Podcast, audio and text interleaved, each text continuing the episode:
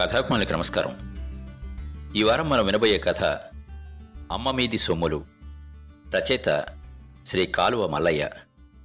శ్రీ కాలువ మల్లయ్య గారి గురించి శ్రీ గొల్లపూడి మారుతీరావు గారు ఏమంటున్నారంటే, కాలువ మల్లయ్యకి కథారచన కేవలం వ్యాసంగం కాదు, ఒక ఉద్యమం. ఒక ఉద్యమ స్ఫూర్తితో తన జీవితమంతా కథలు రాసిన వ్యక్తి కాలువ మల్లయ్య గారు. చాలామంది కథకులకి ప్రతి కథకి ఒక లక్ష్యము, ఒక దశ, ఒక దిశ ఉంటాయి.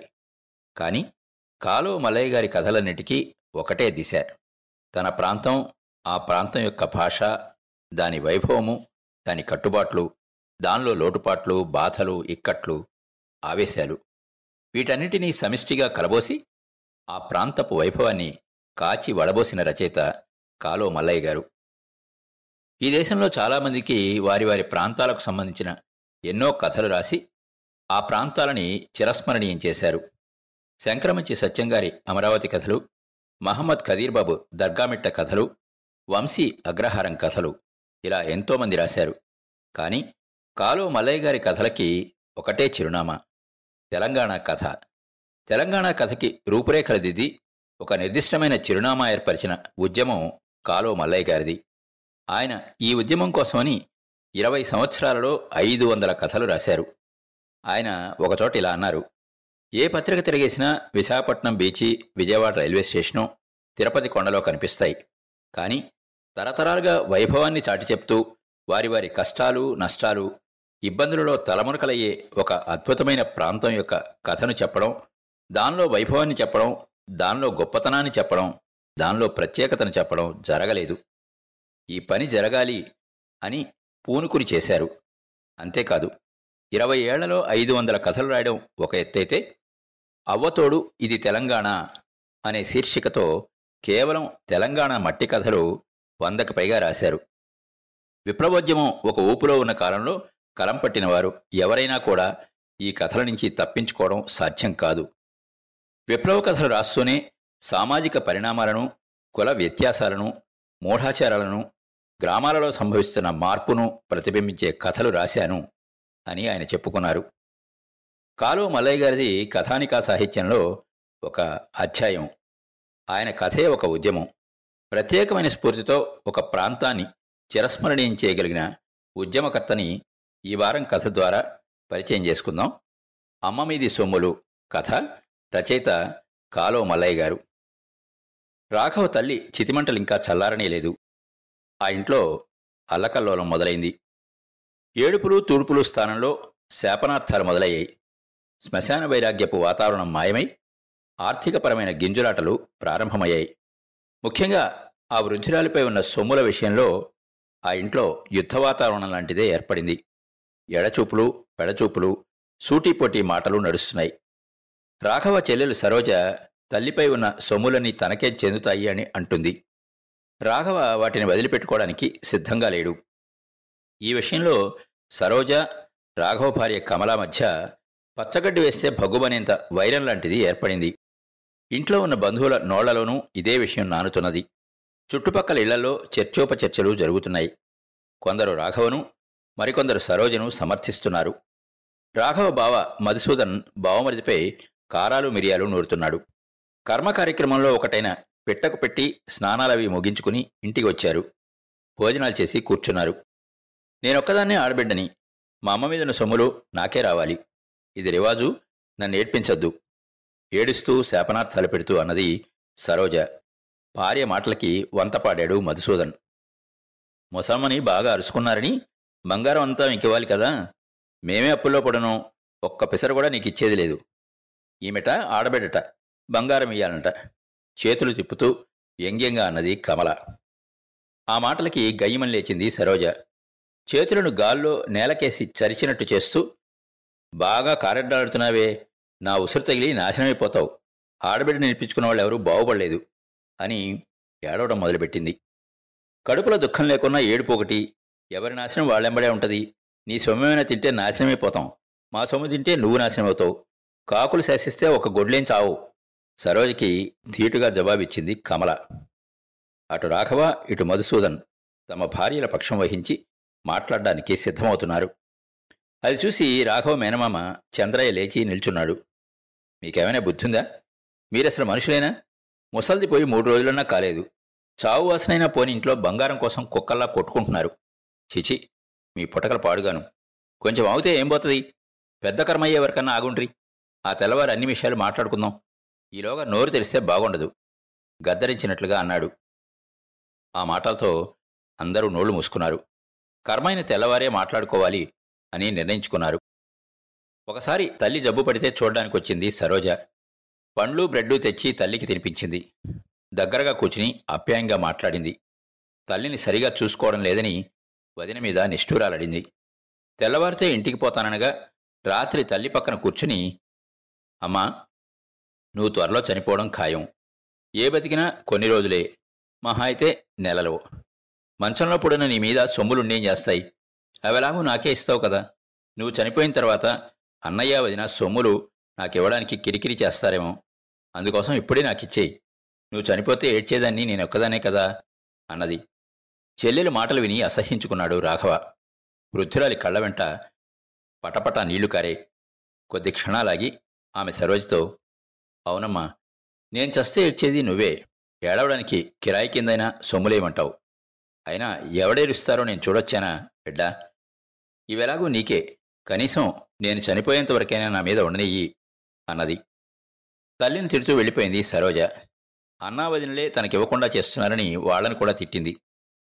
ఊళ్ళోనే ఎలిమెంటరీ టీచర్గా పనిచేస్తున్న రాఘవకి మారుమూల పల్లెటూరికి బదిలీ అయింది. ఆ సమయంలోనే తల్లికి జబ్బు చేసింది. తల్లిని అక్కడికి తీసుకుపోయే పరిస్థితి లేదు.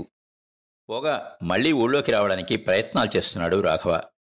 ఆ సమయంలో తల్లి జబ్బుపడ్డం అతనికి బాధాకరంగానే ఉన్నది. అప్పుడే సరోజ, చంద్రయ్య రాఘవ దగ్గరకొచ్చారు. అమ్మని తీసుకెళ్లి కొన్ని రోజులు ఉంచుకో, తర్వాత నేను తీసుకొచ్చుకుంటాను. నాకిప్పుడు వసతి లేదు చెల్లెలితో అన్నాడు రాఘవ. ఆరోగ్యం మంచిగా లేనిదాన్ని తీసుకుపోయి నేనేం చేసుకోవాలా? ఇప్పుడు బాగా పనులున్న కాలం, నా నుంచి కాదు అన్నది. రాఘవ మేనమామ చంద్రయ్యని అడిగాడు.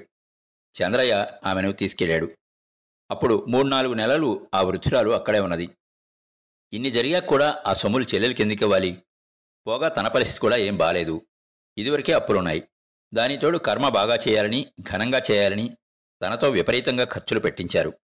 తానిప్పుడు మరిన్ని అప్పుల్లో కూరుకుపోయాడు. అమ్మ మీద 4 తులాల బంగారం ఉంది.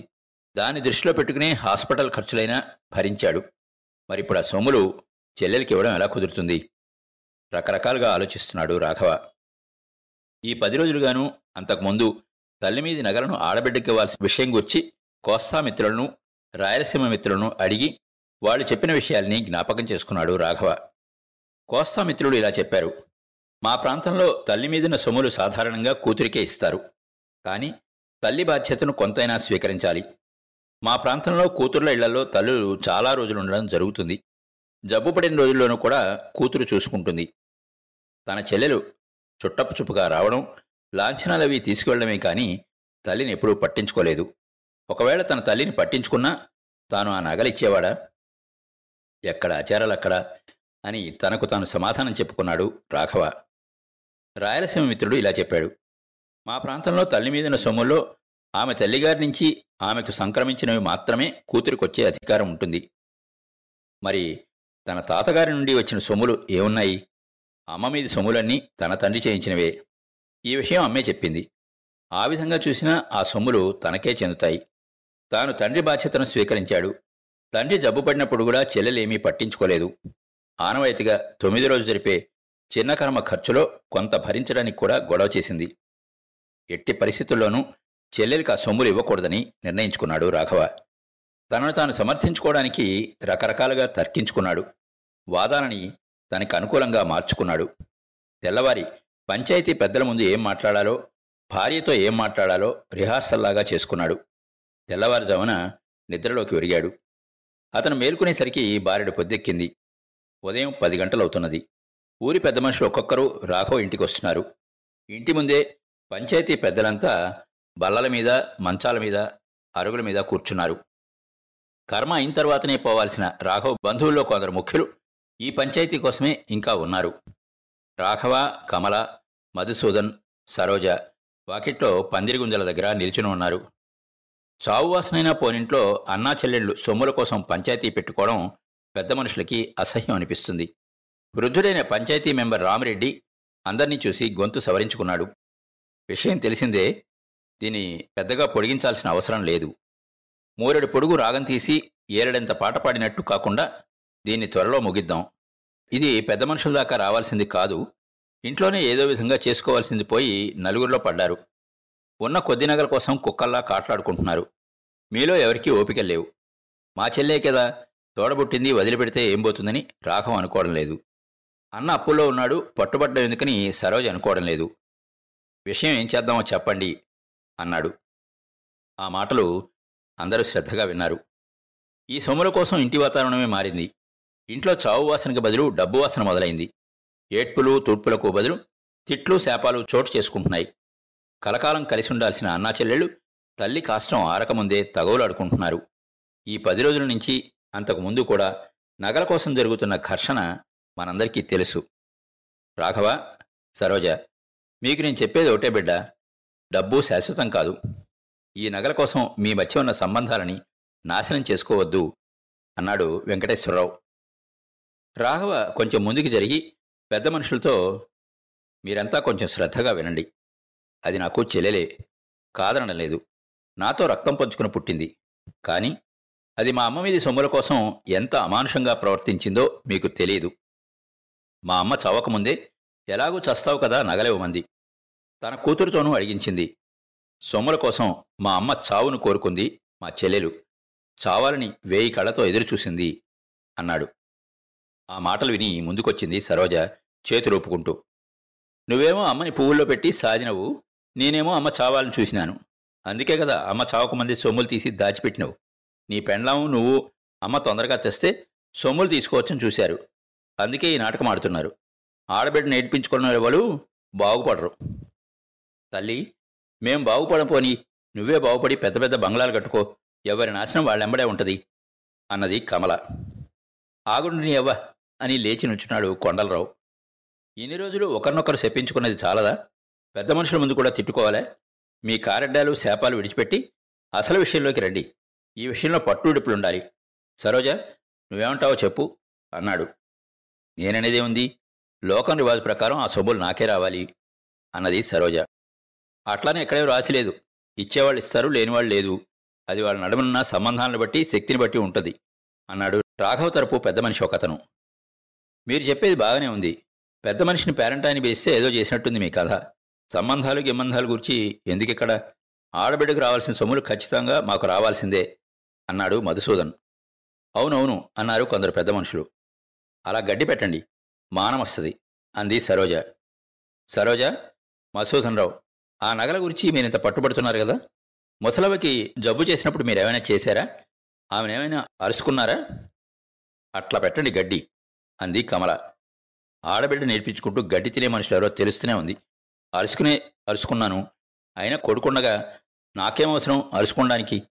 మా తల్లిదండ్రుల ఆస్తులు ఎవరు అనుభవిస్తున్నారు అన్నది సరోజ. అలాంటప్పుడు ఈ సొమ్ములు నీకెందుకు ఇవ్వాలి? ఇన్ని రోజులుగా తల్లిని పోషించింది రాఘవ. జబ్బు పడితే దవాఖాన వెంట తిరిగింది రాఘవ. కర్మకాండ ఖర్చులన్నీ భరించింది రాఘవ. తల్లిదండ్రులకి పున్నామనక నుండి తప్పించేది కొడుకు. మరి నగలు కొడుక్కి కాకుండా బిడ్డకెందుకు ఇవ్వాలి? భలే పెద్ద మనిషి కొండయ్య, తల్లి మీదన సొమ్ములు మీద బిడ్డకే హక్కు ఉంటుంది. తల్లి చనిపోతే బోరుబోరు నేర్చేది కూతుళ్ళు. కూతుళ్ళు లేని తల్లి చనిపోయినప్పుడు అక్కడ పెద్దగా ఏడుపులు వినిపించడం తక్కువ. తల్లి కోసం ఏడ్చినందుకైనా ఇవ్వాలి. ఏడ్చినందుకు కిరాయి కింద నగలివ్వడమా? మనిషి చనిపోతే హృదయపూర్వకంగా ఏడ్చేవాళ్ళు ఒకరిద్దరున్నా చాలు. మా చెల్లి నగలను దృష్టిలో పెట్టుకుని ఏడ్చుండొచ్చు, కానీ నగల కోసం ఏడ్చే ఏడుపు కాదు. నేను మా చెల్లి కంటే ఎక్కువ ఏడ్చాను. మా చుట్టాలు చుట్టుపక్కల వాళ్ళు ఏడ్చారు.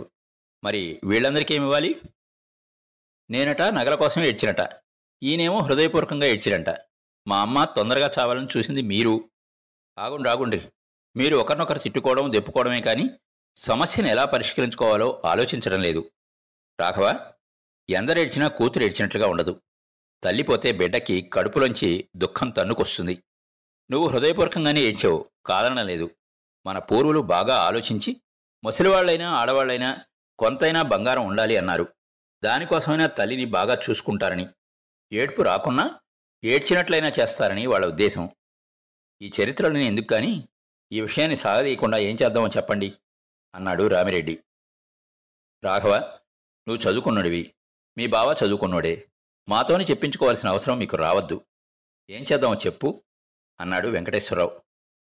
మా చెల్లెక్కి బావకి ఇంతకుముందే చెప్పాను, పెద్ద మనుషుల ముందు ఇప్పుడు చెబుతున్నాను, నా ఆర్థిక పరిస్థితి బాగుంటే నేను ఆ సొమ్ముల కోసం ఆశించేవాణ్ణి కాదు, ఇంత తతంగము జరిగేది కాదు. నా పిల్లలు చిన్నవాళ్ళు, నాకు ఇదివరకే అప్పులున్నాయి, దానితోడు అమ్మ మరణంతో మరో 10,000 అప్పు పెరిగింది, ఇవన్నీ భరించడం నా వల్ల కాదు. ఇంకా ఏదో చెప్పబోతున్నాడు రాఘవ, మధ్యలోనే అందుకున్నాడు మధుసూదన్. అవన్నీ మాకు అనవసరం, నీకు అప్పులుంటే మాకేయడం లేదు, మాకు చెందాల్సిన సొమ్మును వదిలిపెట్టేదీ లేదు. దయచేసి నన్ను పూర్తిగా చెప్పనివ్వండి, పెద్ద మనుషులంతా జాగ్రత్తగా వినండి. సొమ్ముల కోసం గొడవ చేస్తున్న మా చెల్లెలితో స్పష్టంగానే చెప్పాను, మరోసారి మీ అందరి ముందు చెబుతున్నాను, ఈ సొమ్ముల గురించి మా చెల్లెం మాట్లాడకుండా ఉంటే నాకు తోచిన కాడికి అరతొలమో తొలమో ఇస్తానన్నాను. మా మధ్య సంబంధాలు శాశ్వతంగా ఉంటాయి అన్నాను. చెల్లిగా నా దగ్గరకు రావచ్చు, పోవచ్చు, పండగలకో పబ్బాలకో చేరో రవికో అందరిలా తీసుకుపోవచ్చు. అలా కాకుండా సొమ్ముల కోసం నా పరిస్థితి గమనించకుండా పట్టుబడితే మా మధ్య సంబంధాలు శాశ్వతంగా దూరమవుతాయని చెప్పాను. ఇప్పుడు అదే చెబుతున్నాను. ఇప్పటికైనా మా చెల్లె నా మాట వింటే మంచిదే. ఈ విషయంలో మీరు చెప్పినట్టే వింటాను, కానీ మా చెల్లె ముఖం నా జీవితంలో చూడను. ఆమెకు నాతో సంబంధాలే కావాలో సొమ్ములే కావాలో అడగండి అన్నాడు రాఘవ. ఆ మాటలు విన్న పెద్ద మనుషుల హృదయాలు భారమయ్యాయి. కొద్ది క్షణాలు ఎవరూ మాట్లాడలేదు. కొండలరావు సరోజ దిక్కు ప్రశ్నార్థకంగా చూశాడు. అబ్బో, మా అన్న చిన్నోడా, కాలుకు పెడితే మెడకు, మెడకు పెడితే కాలుకు లంక పెడతాడు, ఈయంతో సంబంధాలుంటే నాకు చీరల మీద చీరలు పెడతాడు, ఇదివరకు పెట్టిన కొద్దా మా అమ్మానాన్నలతోనే నాకేంటితోనే సంబంధం తీరిపోయింది, అయితే నా ముఖం చూస్తే చూడండి, లేకుంటే లేదు, ఆ సొమ్ములు మాత్రం ఖచ్చితంగా నాకు రావాలి, నేను చచ్చినా వదిలిపెట్టను అన్నది సరోజ. సరోజ మాటలు విని అందరూ నోళ్లు తెరిచారు. సొమ్ముల కోసం అన్నతో సంబంధాలను శాశ్వతంగా తెంచుకోవడానికి స్థిరపడ్డ ఆమెని అందరూ ఆశ్చర్యంగా చూశారు. కొద్దిసేపు ఎవరికీ నోటంట మాట రాలేదు. కాలమహిమ, అన్న అన్నే, చెల్లి చెల్లే, ఒకరిని మించొకరు. నా తోడబుట్టింది కదా, సొమ్ముల్ని వెళ్తే ఏం పోతుందని అన్న అనుకోడు, మా అన్నయ్యే కదా ఎందుకు పట్టుబట్టాలని చెల్లె అనుకోదు.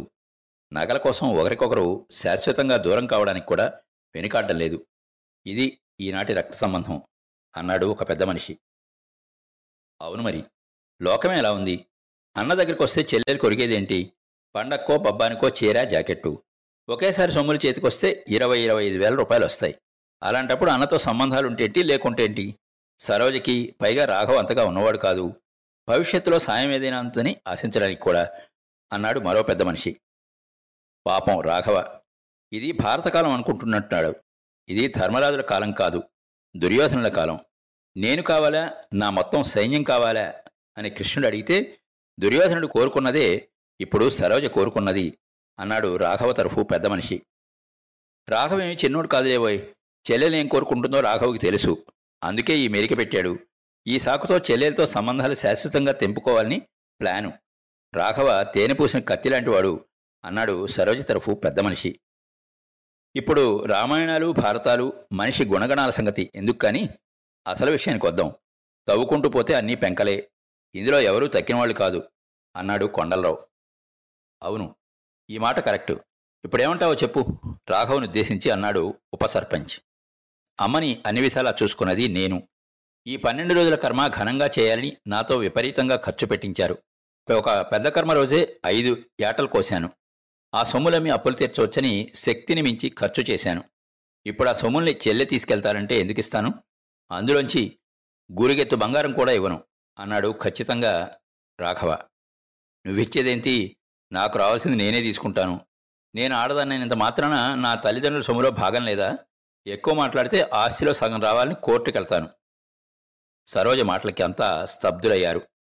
నగల వ్యవహారం చిలికి చిలికి గాలివానేనట్టు ఆస్తుల వరకు వచ్చి వాళ్ల మధ్య సంబంధాలను ఘోరాతిఘోరంగా విధ్వంసం చేస్తుంటే ఏం చేయాలో వాళ్ళకి తోచడం లేదు. కొద్ది క్షణాలు ఎవరూ మాట్లాడలేదు. పంచాయతీ పెద్దలు లేచి కొంత దూరం పోయి తమలో తాము మాట్లాడుకున్నారు. 5 నిమిషాల్లో తిరిగి వచ్చి ఎవరి స్థానాల్లో వాళ్ళు కూర్చున్నారు. అన్నా చెల్లెళ్ళిద్దరూ ఒకే ఆకున చదివారు. ఎవరూ ఒకడుగు వెనకేయడానికి ఒప్పుకోవడం లేదు. అన్నా చెల్లెళ్ల మధ్య సంబంధాలకు మిమ్మల్ని చెప్పుకోవాలి, ఇదెంత డబ్బు కాలమైనా ఆ నగల కొరకు మీరింత దుర్మార్గంగా ప్రవర్తించడం అసహ్యంగా ఉంది. మాకు తోచింది న్యాయమో అన్యాయమో మేం చెబుతాం, మీరిద్దరూ వినాలి అన్నాడు వెంకటేశ్వరరావు. ఆ మాటల్ని ఖాతరు చేయకుండా తమకే సొమ్ములు కావాలన్నారు అన్నా చెల్లెళ్ళిద్దరూ. అయితే మమ్మల్ని పిలిచిందెందుకు, వెళ్ళిపోతాం అని కోపంగా లేచాడు ఉప సర్పంచ్. మిగతా వాళ్ళు అతన్ని కూర్చోబెట్టారు. ఇద్దరినీ గద్దరించి పెద్ద మనుషులు చెప్పిన తీర్పుకి ఒప్పుకోవాలి అని ఊ అనిపించారు. నిజానికి తల్లిమీది నగలు ఎవరికి చెందుతాయన్న విషయంలో ఖచ్చితంగా బిడ్డలకో కొడుకులకో చెందుతాయన్న నియమం ఏమీ లేదు. ఆయా పరిస్థితులను బట్టి ఉంటుంది. కొందరు కూతురికే ఇస్తున్నారు అన్నమాట నిజమే, కానీ సరోజ తల్లికి చేతగాని సమయంలో ఆమె బాధ్యతని ఏమాత్రం తీసుకోలేదు. ఆమె తీసుకున్నా తీసుకోకున్నా రాఘవ ఒప్పుకుంటే పంచాయతీనే లేదు. కానీ తనకు తాను సరిపెట్టుకునే మనస్తత్వం రాఘవకి లేదు. ఈ సొమ్ములు ఇద్దరి మధ్య శత్రుత్వాన్ని పెంచాయి. ప్రస్తుతం ఈ కథ చాలా కుటుంబాల్లో జరుగుతున్నదే. ప్రస్తుతానికి అవన్నీ వదిలిపెడదాం, ఉన్న సబ్బుల్ని చెరిసగం ఇద్దాం. ఈ తీర్పు మీకు ఇష్టం లేకుంటే తన్నుక చావండి, ఇంతకంటే చేసేదేం లేదు అని అందరి దిక్కు చూశాడు ఉప సర్పంచ్. అలాగే చేయాలి అంటూ అక్కడున్న వాళ్ళు తలో రకంగా అన్నారు. అయిష్టంగానే గొణుక్కుంటూ సరోజ రాఘవ దానికి ఒప్పుకున్నారు. చెర్లో బర్రెను తోలి కొమ్మరికి బయలం చేసినట్టుంది వ్యవహారం. ఇంతకీ ఆ నగలేవి అన్నాడు ఒక పెద్ద మనిషి. సందుగలో ఉన్నాయి, తీసుకురండి తాళంచివి నుంచున్న కులపెద్ద దిక్కు చూస్తూ అన్నాడు రాఘవ. ఆ పెద్ద మనిషి రాఘవ లోపలికెళ్ళి నగలు తీసుకొచ్చి ఉప సర్పంచ్ చేతిలో పెట్టాడు. అక్కడే ఉన్న కంసాలి ఆనందయ్య చేతిలో ఆ నగల నుంచి, నగలను రెండు భాగాలుగా చేయాలి, మొత్తం ఎంతైతాయో చెప్పు, ఏ ఒక్కరైనా మొత్తం ఉంచుకోదలుచుకుంటే సగం డబ్బులు రెండో వ్యక్తికిస్తే సరిపోతుంది అన్నాడతను. ఆనందయ్య వాటిని అటు తింపి ఇటు తింపి చూశాడు. జేబులోంచి కళ్ళజోడు తీసి పెట్టుకుని పరీక్షగా చూశాడు. చేతి మీద రాసుకుని చూశాడు. జేబులోంచి ఆకురాయి తీసి రాకి చూశాడు. అతనికి కనుబొమ్మలు ముడిపడ్డాయి. కొద్ది నిమిషాలు పరీక్షించి వాటిని కింద పడేశాడు. ఆహాహాహా అంటూ బిగ్గరగా నవ్వాడు. కొంతసేపటికి నవ్వు ఆపుకుని, ఉత్తిబొక్కలకి కొండ్రిగాడు ఆశపడ్డట్టుగా ఉంది, ఇది అసలు బంగారమే కాదు, నగలు కాదు, నకిలీవి అన్నాడు. ఆ మాటలు విని అందరూ లేచి నుంచున్నారు. ఆశ్చర్యచకితులై ఆ నగలను చూస్తున్నారు. కమల సరోజ శోకాలు మొదలుపెట్టారు. మధుసూదన్ రాఘవ దిక్కు కోపంగా చూస్తున్నాడు. ఇదెలా జరిగిందో అర్థంగాక రాఘవ బిత్తరపోయి చూస్తున్నాడు. నాకేయాల్సి వస్తుందని అమ్మ మీద బంగారు అమ్ముకుని నకిలీ నగలు చేయించి పెట్టిండు అన్న, నీ ఇంట పీనిగెళ్ళ, ఇంత న్యాయం ఉంటుందా ఏడుస్తూ శపిస్తూనే అన్నది సరోజ. ఏడాది కింద నువ్వే అమ్మని ఇంటికి తీసిపోయి 2 రోజులు ఉంచుకున్నావు, నువ్వే వాటిని మార్చినావు, ఏమెరిగినట్టు దొంగేడు పేడుస్తున్నావు ఏడుస్తూనే అన్నది కమల. ఆడవాళ్లు ఒకరి మీద ఒకరు మన్ను మీద పడ, దుబ్బ మీద పడ అంటూ తిట్టుకుంటున్నారు. చేతులెత్తి శపించుకుంటున్నారు. తిట్లతో శాపనార్థాలతో పావుగంటసేపు ఎవరేం మాట్లాడింది అర్థం కాలేదు. అప్పుడు రంగప్రవేశం చేశాడు రాఘవ మేనమామ చంద్రయ్య. అందర్నీ కూర్చోమన్నాడు. మా అక్క మీద నగ అమ్మింది నేను, వాటి స్థానంలో అలాంటివే గిల్టు నగలు చేయించి పెట్టింది నేనే. అవి ఏర్పడకుండా ఉండడానికి ఎంతో కష్టపడాల్సి వచ్చింది అతి మామూలుగా నెమ్మదిగా అన్నాడు చంద్రయ్య. మా అమ్మని ఇలా మోసం చేస్తావా, ఆ డబ్బు కక్కు అన్నది సరోజ. నువ్వే మనిషివి, మీ అక్కని మోసం చేస్తావా అన్నది కమల. మేనమామ దిక్కు ఉరిమిరివి చూస్తున్నాడు రాఘవ. అతన్ని రకరకాలుగా అంటున్నారు అక్కడ ఉన్నవాళ్ళు. అయినా చంద్రయ్య ముఖంలో ఏ మార్పు లేదు. అందరి దిక్కు చూస్తూ మెల్లమెల్లగా అన్నాడు చంద్రయ్య. 5 ఏళ్ల క్రితం అనుకుంటాను, రాఘవ తీసుకెళ్లమంటే మా అక్కని మా ఇంటికి తీసుకెళ్లాను. అక్కడ ఆమె మరింత జబ్బు పడింది. విపరీతమైన కడుపు నొప్పి, దవాఖానాలో చేర్చాల్సిన అవసరం వచ్చింది. ఈ విషయాన్ని తెలుపుతూ రాఘవ్కి లేఖ రాశాను. తనకు వీలు కాదని నన్నే చూసుకోమని ఉత్తరం రాశాడు. డాక్టర్ ఆపరేషన్ చేయిందే బతకదు అన్నాడు. రాఘవ్కి ఈ విషయం తెలుపుతూ రాస్తే జవాబు లేదు. ఆలస్యం చేస్తే అక్క బతకదు. ఆమెనడిగి నగలమ్మి ఆపరేషన్ చేయించాను. నగలమ్మగా వచ్చిన డబ్బు 16,000, 14,000 వరకు హాస్పిటల్లోనే ఖర్చయ్యాయి. మిగతా 2,000తో అక్కకి బట్టలవి కొన్నాను. 4 నెలల పైగా నా ఖర్చుతోనే ఉంచుకున్నాను. రాఘవకు పని తీరకే రాలేదో, వస్తే అమ్మ అనారోగ్యానికి డబ్బు ఇవ్వాల్సిందని అనుకున్నాడు. మా ఇంటి దిక్కే రాలేదు, లేకుంటే నేనే అన్ని ఖర్చులు పెట్టుకుంటాను అని అనుకున్నాడు. మా అక్కకు జబ్బు చేస్తే ఖర్చు చేయకూడదని కాదు, కానీ నాకు శక్తి లేదు, అందుకే ఆ నగలు అమ్మాల్సి వచ్చింది. మా అక్క బాగై నేను ఇంట్లో వదిలిపెట్టిన తర్వాత కూడా రాఘవ తల్లి ఆరోగ్యం గురించి ఒక్క మాట అడగలేదు. అడిగితే డబ్బు ఇవ్వాల్సి వస్తుందని కాబోలు ఆమెను అక్కడ వదిలిపెట్టి నేను మా ఊరికి వెళ్ళాను అని తల వంచుకున్నాడు. మరి నకిలీ నగలు ఎందుకు పెట్టినట్టు అన్నాడు ఒకతను. ఎంతోమంది జీవితాలను చూస్తున్న నాకు ఇలాంటి పరిస్థితి వస్తుందని తెలుసు. ఆ నగలే లేకుంటే సరోజ పుట్టింటికి వచ్చినప్పుడల్లా తల్లికి అరటిపళ్ళు, తీపి పదార్థాలాంటివి తెచ్చేదా? దగ్గర కూర్చుని ఆప్యాయంగా మాట్లాడుతూ తినిపించేదా? ఆ నగలే లేకుంటే రాఘవ్ తల్లి కర్మని అంత ఘనంగా చేసేవాడా? ఇంకా ఇంకా కమలచేత ఎన్నో పనులు ఆ నగలు చేయించాయి. అవి నకిలీ నగలని ఎట్టి పరిస్థితుల్లోనూ చెప్పొద్దని మా అక్కకి చెప్పాను. ఆమె ఆ రహస్యాన్ని అలాగే కాపాడింది. అక్కడున్న వాళ్ళంతా చంద్రయ్య మాటల్ని స్థాణువులై వింటున్నారు. రాఘవ, సరోజ ముఖాల్లో కత్తివేటుకి నెత్తురుచుక్కలేదు. వాళ్ల హృదయాలు కళాపెళా కాగుతున్నాయి. అంతరంగాలను బయటికి లాగి మానవ సంబంధాలను తుత్తినీలు చేసిన ఆ సొమ్ములు మనుషులను చూస్తూ వికటాట్టహాసం చేస్తున్నట్లుగా ఉన్నాయి. అవి అక్కడున్న పెద్ద మనుషులకి మాత్రం కాళకోట గరళాన్ని కడుపులో దాచుకున్న విషం కక్కే భుజంగాల్లాగా కనపడుతున్నాయి. విన్నారు కదండి కాలువ మల్లయ్య గారి కథ అమ్మమీది సొమ్ములు. మరో వంచికతో మళ్ళీ కలుద్దాం. అంతవరకు సెలవు. మీ కొప్పర్తి రాంబాబు, విశ్రాంత ఉద్యోగి, ఇండియన్ బ్యాంక్, విజయవాడ.